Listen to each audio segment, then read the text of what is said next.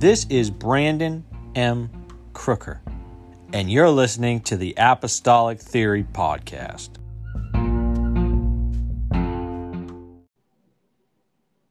Today, we have a very special guest with us. I'm super excited about this. Uh, I've been looking forward to this for uh, several months. I'm glad that we are finally able to arrange it. Uh, we have a very special guest. Like I said, we have uh, Pastor uh, Jon Petoskey with us. Um, he's been doing, he's been involved in some incredible things, and, and uh, we're very excited to, to hear from him today. Um, uh, Brother Petoskey, would you just uh, introduce yourself to the audience? Tell them a bit about you, uh, your ministry, what God's doing uh, right there in Connecticut, and uh, just share your heart.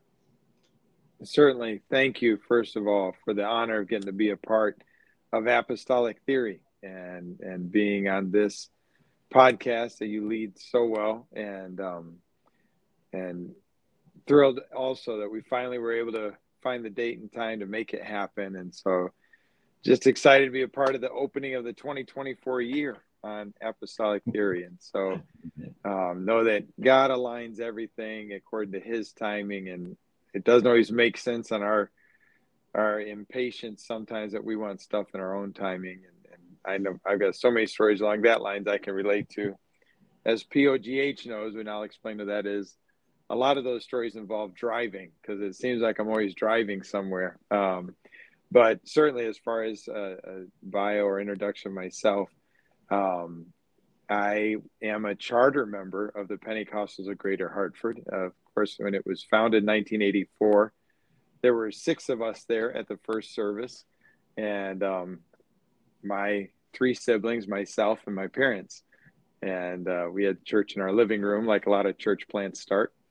Um, but two weeks later, we met at the Y. And so I was 1984. In 1995, uh, my father, who was the founding pastor, felt God direct him to ask me to become co pastor and had a five year transition. And so I was still single at the end of the five years. And so I said, Can we wait on this whole year the bishop thing until I'm at least married?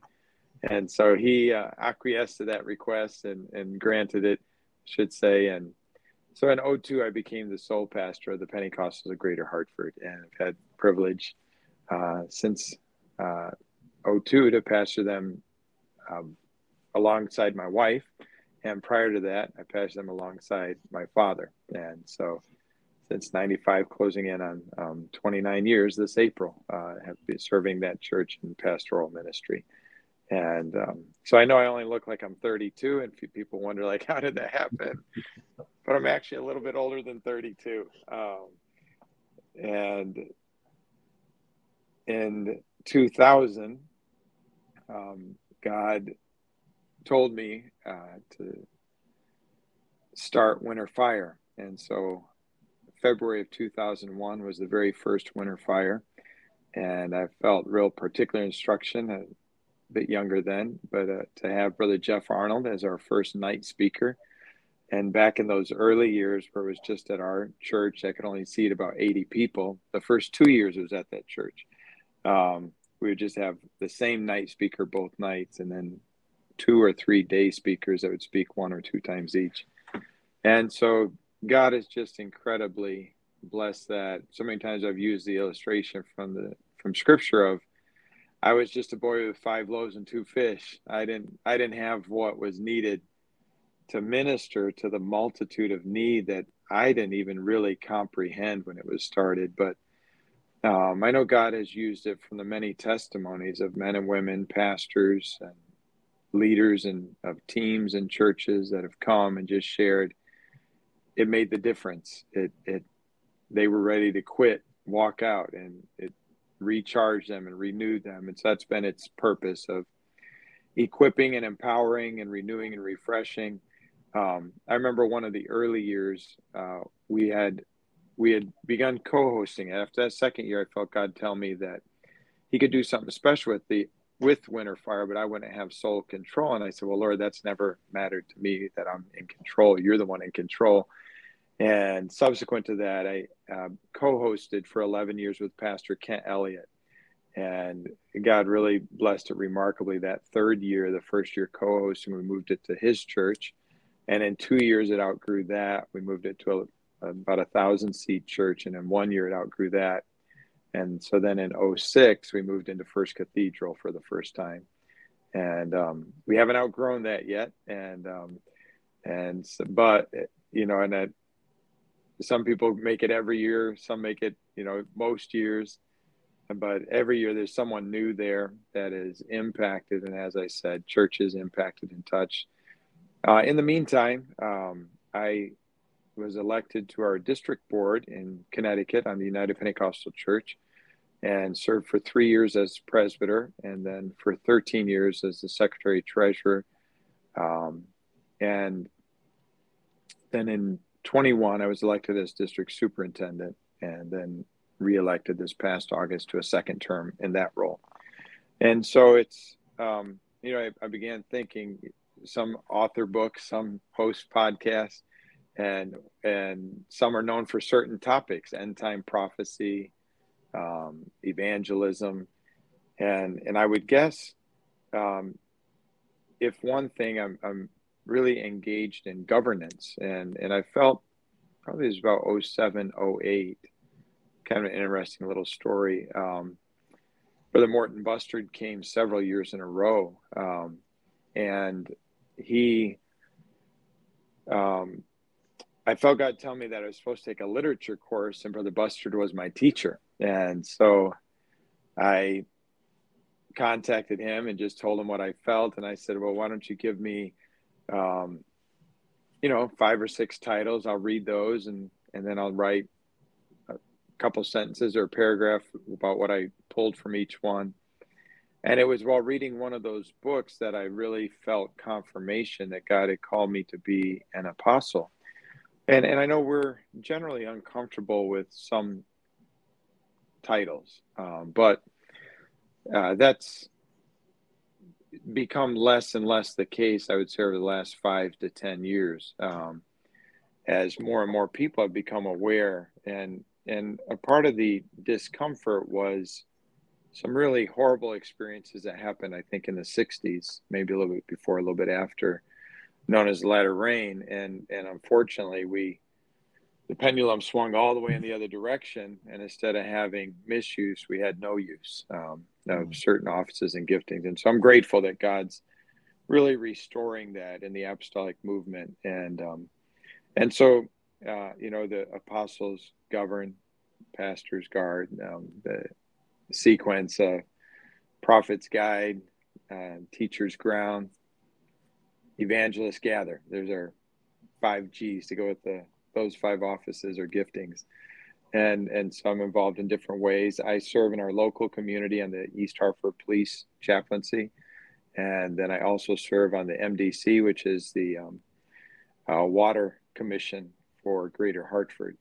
Um, and so I have some community service roles. We're engaged in some levels of, of governance, more on the MDC commission side, um, and and then obviously in the church and ministry realm through Winter Fire in the district, and then nationally serving on general board now, um, and and some other offices and roles. I have a few hats. I've taken a couple off, um, but engaged on in our multicultural ministries nationally, and then Office of Education and Endorsement nationally, our uh, UPCI roles and capacities. But have always, from the very beginning of Winter Fire, we've um, had a reach uh, into the broad apostolic fellowship and have several great friends here in Connecticut and and beyond, and just counted a, a treasure and a blessing to be um, that connected to fellow apostolics that are similarly our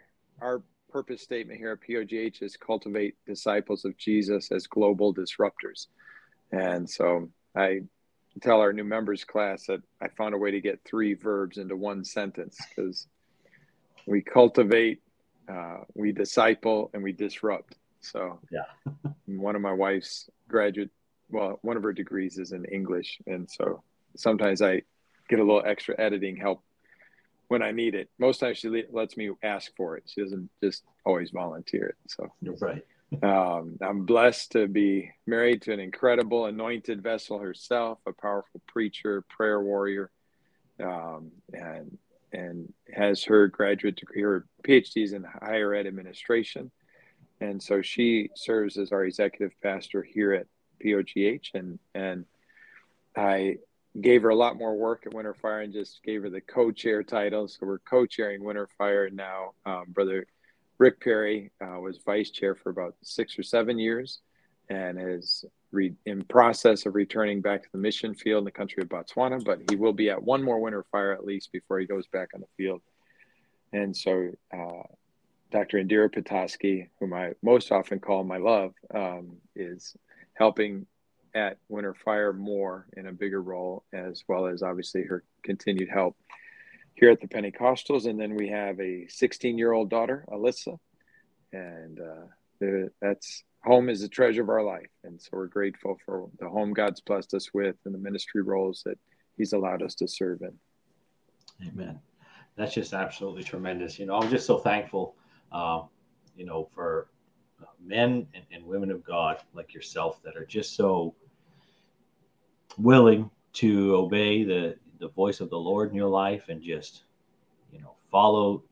Even when you don't know where it's going to lead you just follow it you know? And so that's just mm-hmm. tremendous and thankful for leadership like that in our lives. Um, it's just so it's so imperative and it's so important. And you're leading you're leading a, a, a, a movement of that inclusivity of apostolics as a corporate whole. And it's not just my organization it's we're in this together. We believe, you know, we're we're brethren, and, and so that's just that's awesome. And I love Winter Fire. We're going this year. I've actually I've got a vendor booth, and I'm excited about it. Oh, and, uh, awesome! Uh, so uh, we'll definitely be there. We're looking forward to what God's going to do. I look um, forward to checking it out. Your vendor booth. Yes, uh, we yeah. have. We're moving that into the the cafeteria, so it'll just it'll be easier for people to linger as and check out everything. Sometimes in the hallway, there's so many people rushing by and heading off that um, we we thought it'd be best to create a whole separate area, um, and so we're we're doing that. And and you know, I should know this little detail, but I don't. I don't know if the cafe is going to be open. So they might have some food in there for folks that want to grab a bite while they're shopping and connecting with all the different ministries that'll be there. That would be tremendous. Grab a snack, get a book. yeah, yeah. yeah. So uh, we're going to be talking about something um, that uh, I think it's timely, and I'm really looking forward to um, the wisdom that you're going to impart to us today, and uh, what you feel in your heart and what God's given you. Um, so I'm going to give you the floor for that. Um, I, I, if I feel like um, I have something to say, you'll see me pop up in the corner there again. Um, okay. But I'm going to give you the floor, and we're just going to see uh, where God's going to take us. All right, all right, awesome. Well, and I'm so grateful. Uh, we we began in prayer um, and just setting the stage because what I want to share tonight, God first gave me in 2008, and I shared it at a Connecticut District Ministers Retreat and taught it a few times locally in our church uh, around that window, but then had seen and observed it, but not really taught on it until the last year or two. I feel like I've seen increased evidence of this spiritual attack, and it's one I haven't heard a lot of other teaching on, um, but I've seen it at work. And here's what I would like to say just to preface it before I, I share the title. You might see the title already. Is that the devil works for God. He's not equal to God. He's not got a power that we don't have the power to overcome. We have a greater power inside of us, and we can overcome every attack of our adversary. I'd also say demons are not hiding behind every bush. Um, and so, just wanting to preface that, what I can say is any adversity comes to advance you. Any adversity that God allows in your life, He is allowing to advance you and help you to grow. it's it's like some of these martial arts that we might read or study, or some are are skilled in, that they use their adversaries' force and strength to propel their own action. Um, and so, this spirit that I want to just share a little bit about and some insights that I've gleaned over the last 15 years since I felt God first labeled it. And, and I would say this too. Um, some people may describe this spirit or this type of spiritual attack with a different label, and we're not opposing each other. God works through different people in different ways, and and we get insights in different ways. And so, I don't think if if you call this spirit or this form of spiritual attack by a different name, that we're opposing one another. We just got an insight and revelation in a different. We reach the same destina- destination, coming at it from a different road or path. Hmm. And so, Job is really the opening context of this spirit and it's the spirit that I, through the book of Job, uh, the Lord I felt named for me as the spirit of Leviathan, and God saw growth potential in Job.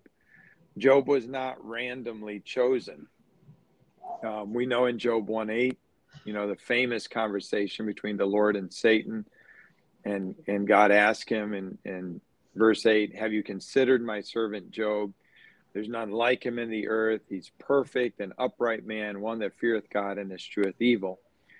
And so, what God knew about Job, speaking in that very present moment of Job's life, is let's just say that Job spiritually was 30 years old at that moment. He was a perfect 30 year old.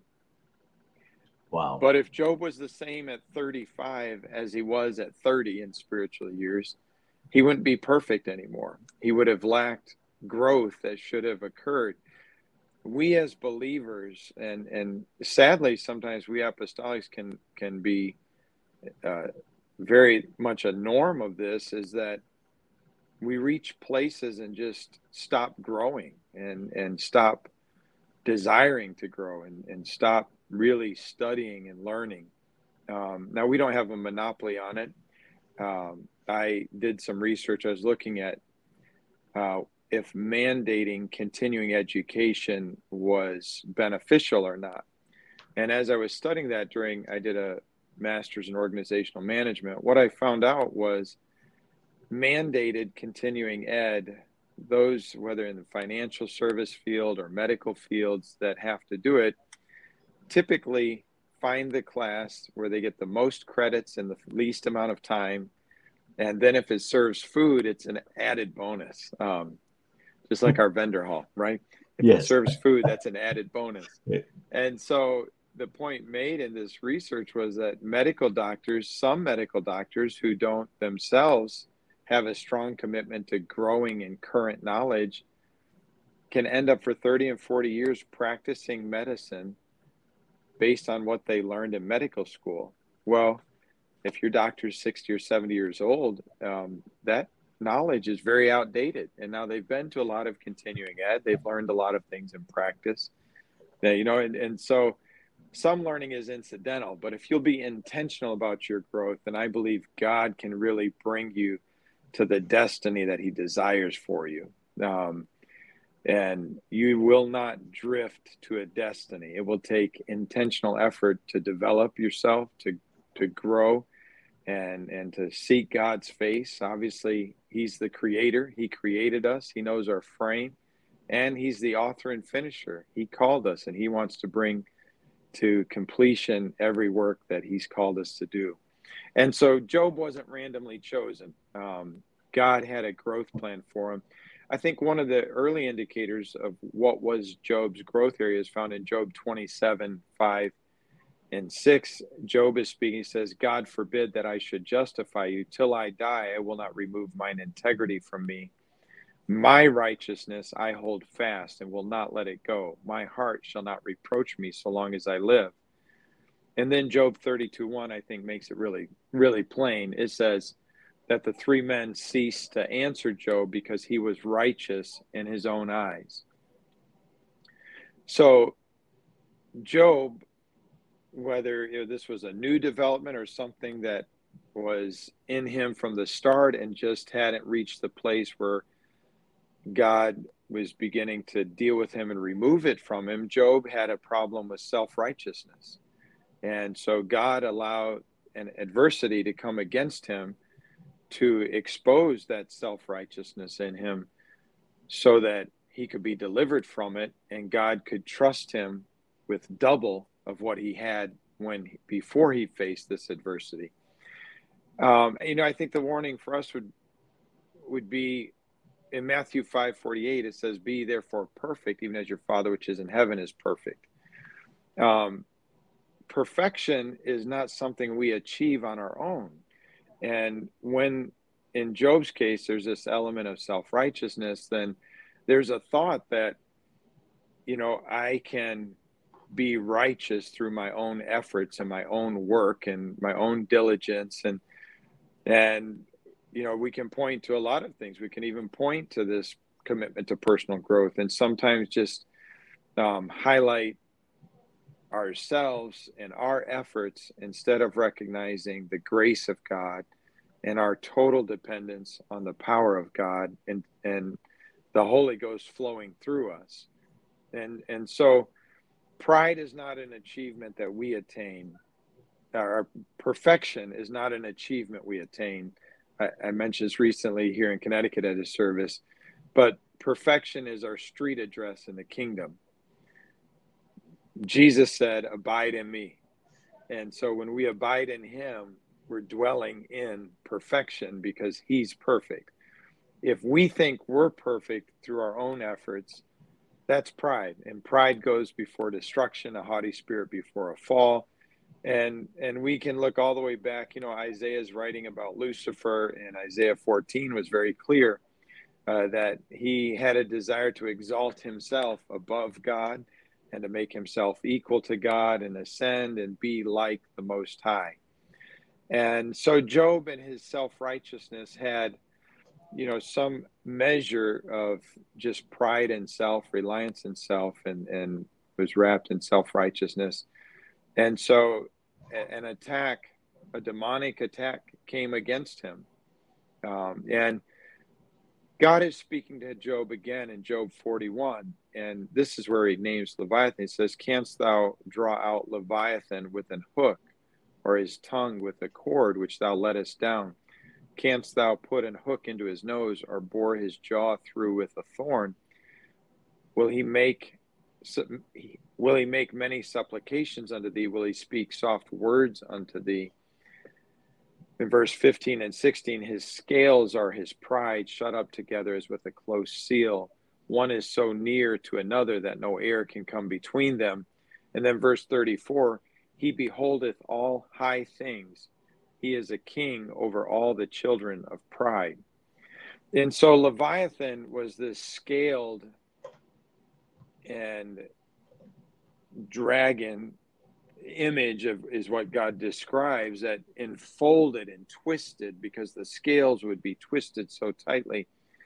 And so what God let me see back in 2008 when I first got this insight and revelation about this spiritual attack is that it's a spirit of perversion.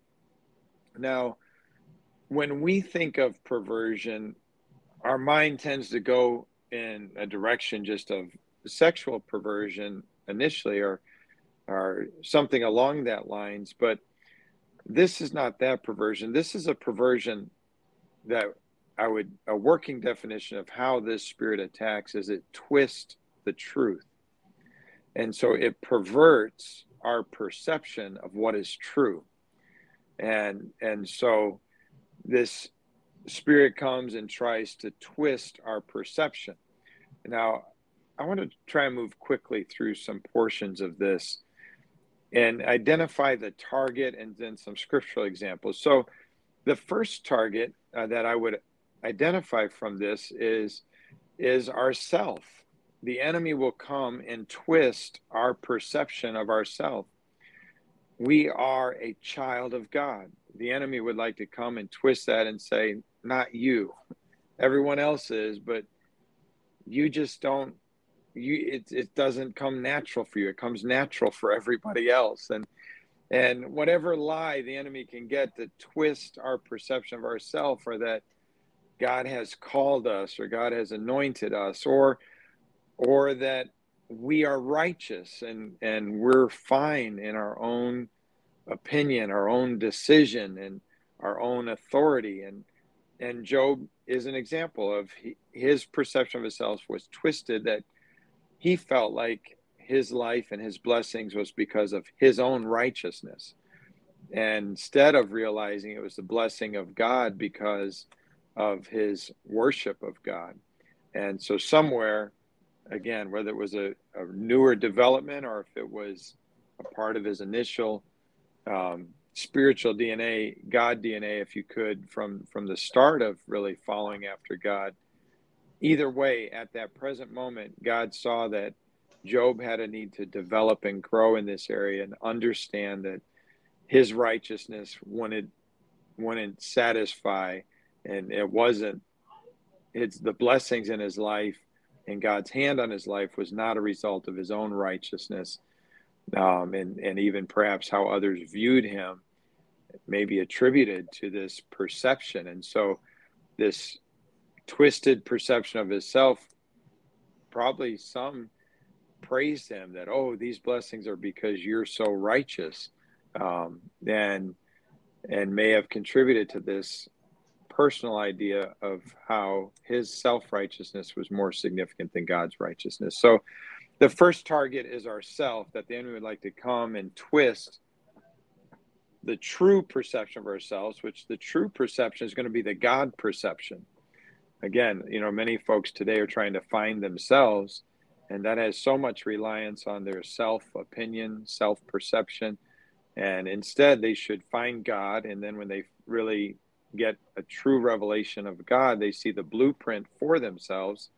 And then God will reveal to them who they truly were called to be, who He formed them in their mother's womb to be. Um, the second target are is your brothers and sisters. Um, you know, whether it's John coming to Jesus in Luke 9 and saying, You know, we saw someone casting out devils in thy name, and we told him to stop. And Jesus said, Don't forbid him. If he's not against us, just consider that he's for us. Um, you know, that some want to be specialist in removing all the tares from the field. That's not our job. Um, Jesus made it very clear in the Gospels. He'll take care of that um, we've got a field to work in, and and probably one elder recently said, you know, um, sometimes the ones that we think are tares, we discover we're not tares, and so it's better to leave the that separating of the wheat and the tares to God. Um, and numbers, uh, Eldad and Medad. Um, Joshua came saying, you know, they're prophesying in the camp and you want me to go forbid them.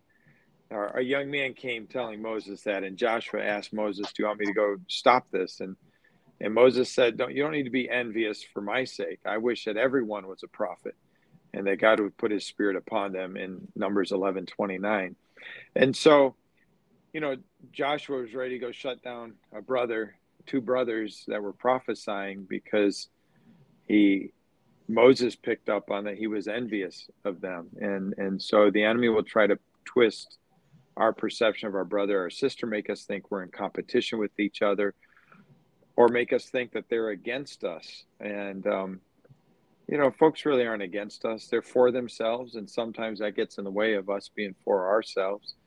Um, and and we can get a perception about somebody on on one of their bad days, and and it not be a true perception of a, a, a, true perception of their heart and their life and their ministry, but um, it's a twisted one that the enemy allowed some word to be spoken to us that that wasn't really true, wasn't really accurate. But wow. bad news always travels farther and faster than good news, and and so the enemy wants to disrupt our relationships with our brothers and sisters. And then the third area of target is our pastor and our leaders. Um, you know, Peter makes an interesting comment. Paul Paul spoke pretty plainly about Peter and and um, his conflict with Peter in a way that I, I, definitely would not say was flattering of Peter. Um, but Peter made a comment about Paul in um, 2 Peter 3.16. He is speaking of these things in all of his letters, talking about Paul's letter. And, and he says some of his comments are hard to understand. And those who are ignorant and unstable have twisted his letters to mean something quite different, just as they do with other parts of Scripture. And this will result in their destruction. And so Peter's actually affirming what Paul has written, what Paul has said, though it's hard to understand that, you know, Paul's writing at a, a graduate degree level. And so it's not always the easiest read for a fisherman, but if you twist the writings that God has inspired and given to us through Paul, you do it to your own destruction mm-hmm. potentially. And so Peter's warning those who are trying to discount or destroy Paul's voice in their life to say, "Hey, don't don't twist um, his letters and, and the words that God has given us through him." And so the Leviathan spirit would come and try to twist your perception of what exactly your pastor's saying or some other spiritual leaders to discredit them in your mind and and and remove their influence from your experience the israelites again going all the way back to moses acts 7 says that um, this moses whom they refused and and what the israelites said about him in 735 of acts was who made thee a ruler and a judge? The same mm. God, right? The same did God send to be a ruler and delivered by the hand of the angel which appeared to him in the bush. So, you know, they they came to him and said, uh, "Who made you to be a ruler or a judge?" And in their mind, what they were saying is, "We're gonna we're gonna take you out of the picture because you're you're not qualified um, to to serve in this role." But actually, God had called him and God had qualified him, and he needed some further teaching and instruction but they totally rejected who God had called him to be because of wrong actions that he had taken. And and God aligns everything perfectly in his time, but I think we do wise in this day um, to operate with discernment and know that we have an enemy who someone said this recently the enemy is scared. The enemy knows his time is short. The enemy sees the hand of god on the body of christ in this hour. And so he is absolutely throwing everything he can at us to discourage us to divide us to distract us and this spirit of leviathan comes as a spirit of perversion that twists the truth and twists our perception of one another of our brothers and sisters, of ourselves. The fourth target is the Word of God. Um, it would twist our perception of the Word of God. Um, Jeremiah 23 36 says, The burden of the Lord shall you mention no more, for every man's word shall be his burden. For you have perverted the words of the living God, of the Lord of hosts, our God. Revelation 22 cautions us about perverting or twisting the word of God. It says in 18 and 19, I testify to every man that heareth the words of the prophecy of this book. If any man shall add to these things, God shall add him the plagues that are written in this book. If any man shall take away from the words of this book of this prophecy, God shall take away his part out of the book of life. And the final target is God, eh, that the enemy wants to twist our perception of God. And Ezekiel 9 9, it says, Then said he unto me, The iniquity of the house of Israel and Judah is exceeding great, and the land is full of, of blood, and the city full of perverseness. For they say, The Lord hath forsaken the earth, and the Lord seeth not. So the prophet is saying their view of God has been twisted and perverted to think God has forsaken his people and God doesn't see what's going on. It's ultimately as old as the Garden of Eden that the enemy there twisted Eve and Adam was standing there in her close proximity, is what Genesis makes clear. So the enemy twisted their perception of God um, to try to cause them to doubt the goodness of God or his care for them, that he was withholding some good thing from them. And, and so those are the targets of that Leviathan would work to twist our perception of as a spirit of perversion. His goals, um, I want to just talk about his goals and then the ways that we defeat him. But definitely want to open up to any comment or question you might want to add in to this part so, of the dialogue. What it seems like is when this spirit is operating, it's almost as if it it's not one of these things at a time. It's almost as if this spirit of the Leviathan is it, so it gets you to change your perception of yourself. Maybe a spirit of pride that rises up in you. You know, you know better, what, whatever it may be, or maybe you think less of yourself, and so you don't think mm. you're good enough for whatever it is. And then exactly right. That in turn gets you to look at the spiritual authority. And now you're mm-hmm. questioning the spiritual authority. And then when you start to question that, so when the serpent was in the garden, you know, first he gets, he says, well, well, did God really say? So he questioned the word of God. He questioned, had them questioning God, but then he had them questioning themselves. Well, but if you eat this, you'll be like God. Yeah. Almost as if they all mm-hmm. coincide mm-hmm. and they all correlate together uh, as it as it's operating. So I wonder if we would be able to discern better if we look for those key, uh, maybe ingredients would be the word to use, but uh, that that those those key things that are taking place in the lives of, of you know individuals within the church body.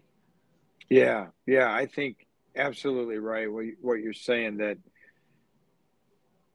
it it begins on the inside and twist our perception, think less of or more of ourself, and and so then that plays right into twisting relationships and it it skews it it perverts your view of yeah. others and you see things that aren't there you um you think that people are against you that are really for you. Uh, you know, I, I, think of a case again, this uh, a matter over a decade ago, um, where some really gifted folks that that I served in a, a oversight responsibility were just absolutely convinced that I was holding them back from their divine destiny, and I was a ball and chain. Was even one time uh, the description that was given wow. um, to uh, a, a, second party that was connected to both of us very closely and um, was hindering them. And so, you know, you begin to see this pattern where individuals under this attack begin to really isolate from the body. They they come and can sit on a pew for months, but they no longer do anything with anybody in the church, and they drift towards the back of the church, and they come late and they leave quick, and and um, just isolate themselves and play totally into mm. standard operating procedure for the enemy. You know, I our enemy is not real smart. He's not the greatest intellectual by any stretch of the imagination. Um, he's he's not creative. He's been cut off from the creator, but he is more persistent than a five year old that wants a pack of gum in the checkout line. like he, you can say no a thousand times. He's going to ask a thousand and one. Right. you can reject him for 10 years. You can you can live for god for 30 or 40 years and serve in ministry and he's still coming for you he's he's a trophy hunter you know one of the really famous sermons in the apostolic movement is uh, cg mcneely trophies on the walls of hell. Um, and you go to a hunter's home or office and see their trophies on their wall. And that was you know the illustration of his sermon where he just makes the point that the enemy's got trophies on his wall and he's hunting for one more and it's yours. And and so whenever we see the enemy at work isolating us from the body we mm. we've got to lean hard in the other direction when we see somebody isolating from the body we've got to just love on them and, and go to them and assure them and, and just try to get to the root because you know a lot of times they, there won't be cl- clear communication about what's really going on here there's you know things that they think folks are able or willing to hear instead of really being authentic and honest and transparent. Um, and sometimes they very well are not aware in that moment of the deeper issues going on. And and their perception has been so twisted that what they see right in front of their face is is what they're convinced is the issue.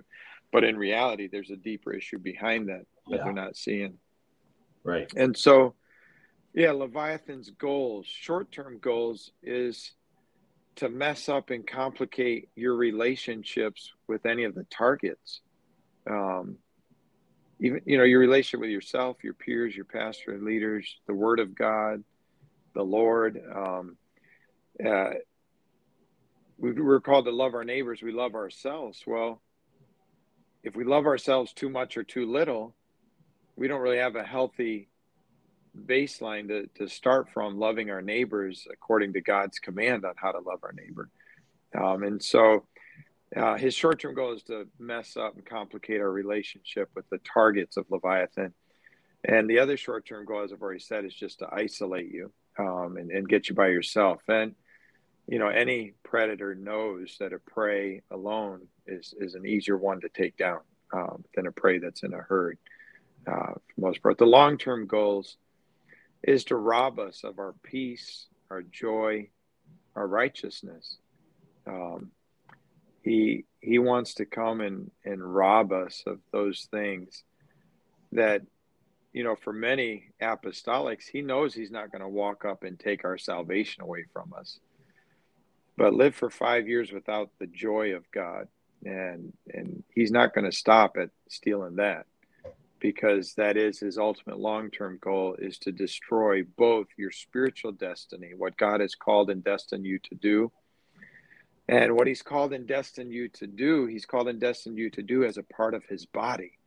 And so um, we can't disconnect from the body and isolate ourselves and think we're really going to see the greatest fulfillment of what God has called and destined for us. And then obviously his his long eternal goal is to to destroy and rob us of our salvation. And so, you know, I, I like to get to this part. How do we defeat Leviathan? Um, because hmm. that's that's the key information. If there's any key that we can share about Leviathan, is not a name that maybe you've just called it a spirit of perversion or a spirit that twists truth or alters truth.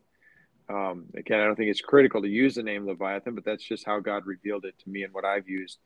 And so, the number one strategy for defeating Leviathan is your knowledge of the Word of God. We are to study to show ourselves approved unto God, a workman that needeth not to be ashamed. Um, you know, we have several really skilled tradesfolk in our church, and when they see me in Home Depot, they wonder what I'm doing there. And that's because they've seen me with a hammer or some other tool, and it seems like it's a foreign object in my hands that I'm not. I'm, I'm voted most likely to hit a finger with a hammer. Um, and and best qualified to be a gopher on a on a trade job site. Um, and and they've helped me a little bit. I've gotten a little bit better, but it it doesn't take someone that's been a believer for a long time to sniff out when someone's not really a student of the word. Um, you know, it's it'll be election year this year, and we'll have a lot of politicians coming to churches and and saying things like 2 Corinthians or something like that. Um, and so we know that they don't really know the word, right? And yet, if all we know is what we knew 10 years ago, how well do we really know the word? Um, Second Peter 1:20, the word's not of any private interpretation. And so if if I've got this interpretation of the word that, you know, some under Leviathan attack will claim a knowledge of the word, but they've got this insight that nobody else um, sees or affirms or agrees with, and it just leads them into this isolated place off by themselves, and they miss out on what the enemy's attack has done. Um, you know, certainly, uh, Revelation 22, 18, and 19, we read earlier, God God does feel pretty strong about folks that would twist or misuse his word. And so um, when folks are misapplying or misusing the word of God, that's another indicator when, you know, there you, know, you can you can dress anything up in church clothes and put a scripture verse on it and pretend it's holy.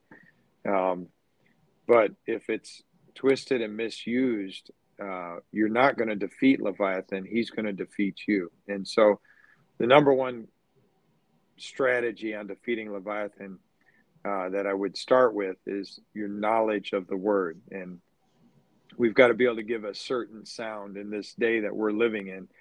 You know, Isaiah 9 says the, the battle of the warriors with confused sound and noise, but unto us a child is born. And so Christ is revealed to us in this hour, in this battle day that we're living in, the intensity of the hour that we live in, and this enemy that we're facing. Um, that we, as oracles of God, as trumpets of the Lord, need to give a certain sound. Um, the second um, strategy and trait that I add in is relationships. Um, no man is an island. You know, Romans 14, 7, no one lives to himself, no one dies to himself. And then Proverbs 11, 14 says, where no counsel is, the people fall, but in the multitude of counselors, there's safety. Um, we've got to have real friendships in our life.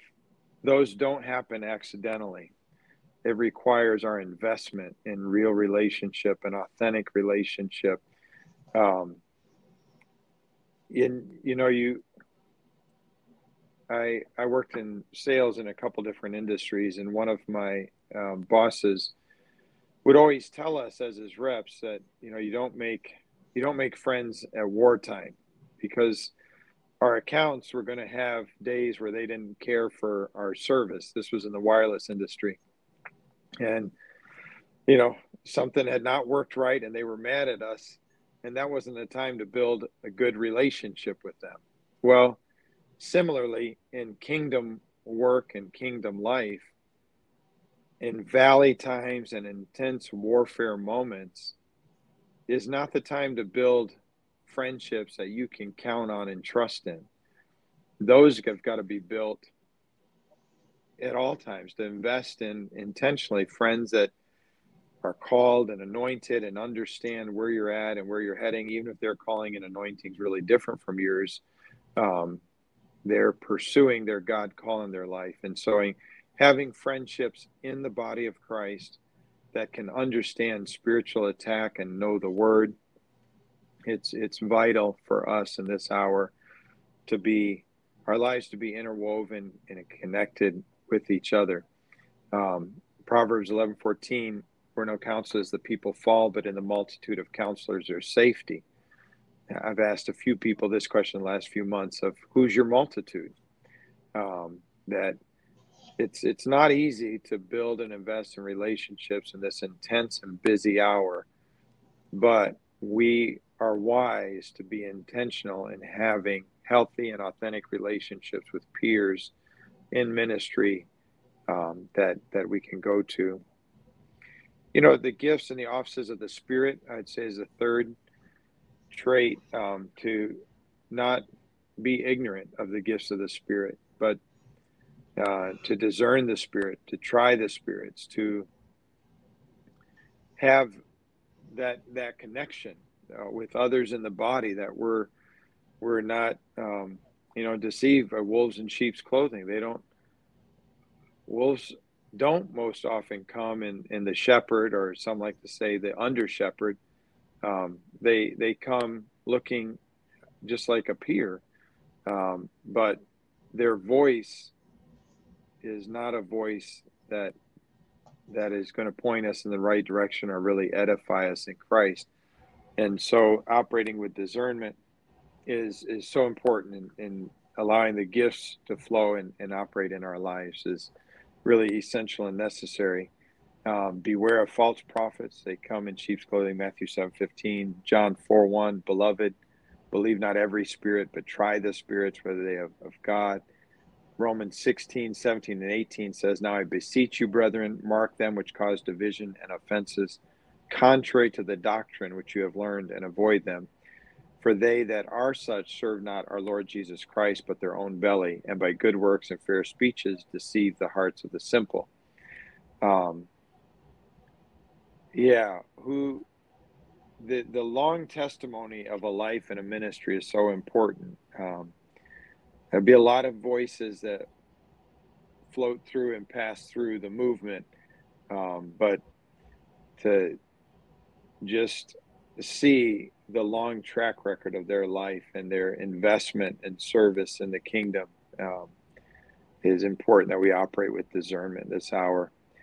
And you know, the last one I would say is is that spiritual cover, the principle of being under cover of spiritual authority.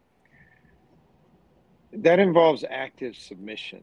Um, if we only go and talk to our spiritual authority after we've made a decision, that's not active submission. To me, active submission is when we go to our spiritual authority when their counsel could still perhaps cancel something we were planning or thinking to do.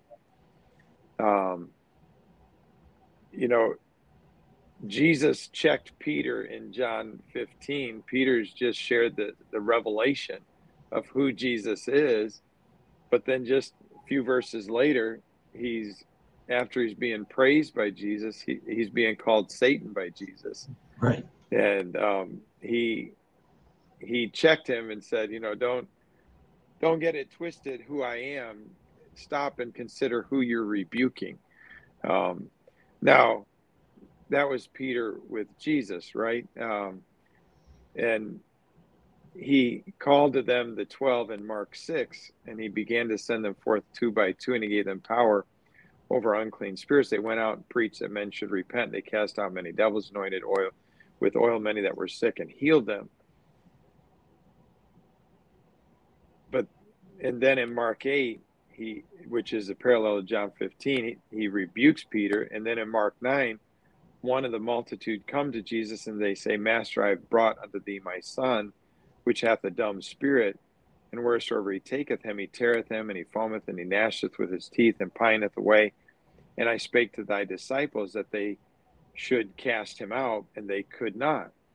And so, what was the difference between Mark 6, where they're casting out devils and healing the sick, and Mark 9, in between is Peter's rejection of process. That Jesus is telling them the Son of Man is going to be crucified and going to die, and Peter saying, "Oh no, you're not." And and so when you have revelation but you reject process, and process involves submission to authority. When you reject process, you're going to lose spiritual power. And so the the disciples had the spiritual power, Mark six, and Dr. Littles is the first one I heard share this sequence of, of the bringing these events into sequence and connecting what happened that caused them to lose lose power um, and lose the authority that they operated in in Mark six that they lost that in Mark nine, and so right if if you reject the authority of Jesus, then you lose the power and the authority of Jesus to operate in your life. You've got to operate in submission to the authority of God. And you can't claim to be submitted to his inherent authority and power, but not be submitted to his revealed and manifest authority and power in the spiritual authority. And so, submission to authority involves two ingredients it involves conflict. If, if there's not conflict of my will I'm not submitted. I'm in agreement. Um, you know, if the preacher's standing and preaching against rock and roll and rap and and and I'm shouting amen and amen, and then if my genre of choice is country music, um, and he preaches against country music, all of a sudden I'm quiet because I, I um, you know, he's I, am not I'm in conflict with him. When he was preaching against the things I was against, I'm in agreement. But when he names something that's that's not, then I've got to choose.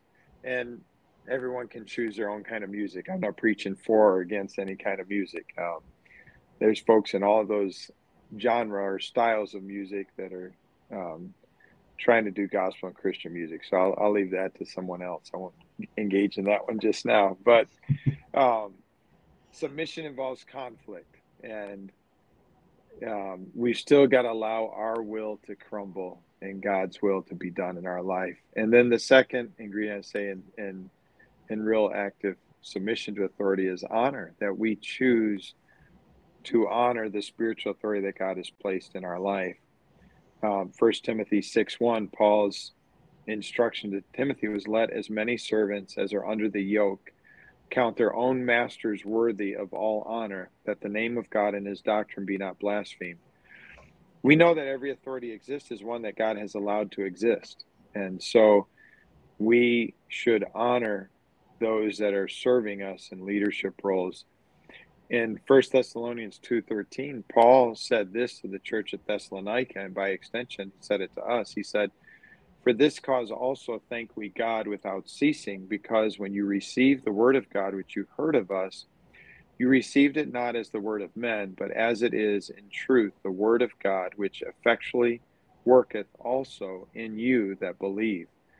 And so we choose to honor the word of God as it comes to us through the men and women of God that he places in ministry and leadership over us in our in our lives. And you know, Dr. Petoskey and I are so grateful for the elders that God has placed over us in our life. Our pastor and other members that serve specifically on our trustee board are elders that God has placed in our life that we've asked into the POGH family. But then we have an annual meeting each fall with them that, that did get disrupted, of course, in its nature during the pandemonium um, but we're back on track. And, and so these elders come and they meet with our local elders. So they get to hear from our local elders and be in a meeting with them. And then we have a private meeting where every year we just ask them if, if there's something wrong or off in how we're doing or what we're doing. We want you to just plainly tell us. And of course, we have conversations with them throughout the year. We're connected, closely connected with them. And so we're just grateful that we don't always in our flesh like what they want to hear but I love when I get direct instruction because I try to model um, the submission that I seek. Uh, it's one of our core values here at POGH. Model the submission you seek, that all of us serve in leadership somewhere. And so, in areas where we're not the leader, we should model the submission that we seek of those that we're trying to lead. And so, the last thing I would say on this topic is just if you find yourself and, and you recognize maybe in the course of this, you know, when the enemy's attacking us, we can be very defensive and not willing to receive any guidance or instruction. Um, and, you know, like I said, I've had folks sit on a pew for many years, some over a decade, and just had this wrong perception of me, but weren't willing to go anywhere else. And I, I honestly would rather they go somewhere else where they could have just a, a, a, purer perception and not have this rub against the one that they're trying to allow to serve them as, as their pastor, as their leader. Um, and, and so if you find yourself being really isolated and rigid in your relationships, not flexible. You're never available when they're available. You have no interest in what they're interested in. What their jokes aren't funny anymore. I, I've told on, on the district office and serving that that. Sorry, we wore out both my AirPods. Um, is, but uh, laughter is the canary in the coal mine. Uh, you know, miners know if the canary drops over dead, it's time to get out of that mine. Something's bad in the air quality. When we can't laugh easily with one another, there's something wrong in the relationship. And, um, you know, if everything someone says is perceived as being an attack or being negative, or um, there's uh, different indicators. So if if in any way at any time God reveals to you Leviathan has crept into your thinking and twisted your perception of brothers and sisters or of the leaders that have served you for years in, in such honorable ways. First, get alone with God and repent. And just repent that you've allowed the enemy any territory in your heart, mind, or spirit as a landing spot. Because if you give him a landing spot, he's going to expand his territory from there. Repent of that and then go make things right with any anyone that things are wrong with and and rebuild those relationships. I need that water. And that's not always easy. Sometimes that's that's you know that's setting your really that's that's getting yourself into a place where you can and it's that conflict of will because we don't ever want to be wrong. We don't mm-hmm. we we in our perception we're we're right. It doesn't matter what really happened in my perception this is what happened. This is i know what's what's going on but the reality is is there's always two sides to every story. And uh, when i'm dealing with managing conflicts with my children it's always here's their side of the story here's their side of the story and somewhere in the middle is where that truth happens right? And so finding find being willing to admit that somewhere in the middle is the reality and somewhere in the middle is where we need to make sure that we're meeting with this other party, this other person, uh, and, and, making that right. You know, I, reconciliation, it's just, it's so important. You can't bring your gift to God and not be reconciled to your brother. That's Bible. Yeah. So it's, it's just so important that we, we, we get that, that right and set our pride aside because, mm-hmm. and it's true, pride goes, goes before a fall. It goes before destruction. It, pride will just lead you astray. And so yeah. when you can humble yourself, and that's why I believe that Jesus, his prayer is humble yourself. Yeah, yeah. Yeah, and I think a key word you said is perception, you know, because our perception is our reality, but that doesn't make it always accurate. Mm. And that's where authentic relationships are so important because when you've got a real friend that that really knows you you can just come into each other's company and they can sense something's off.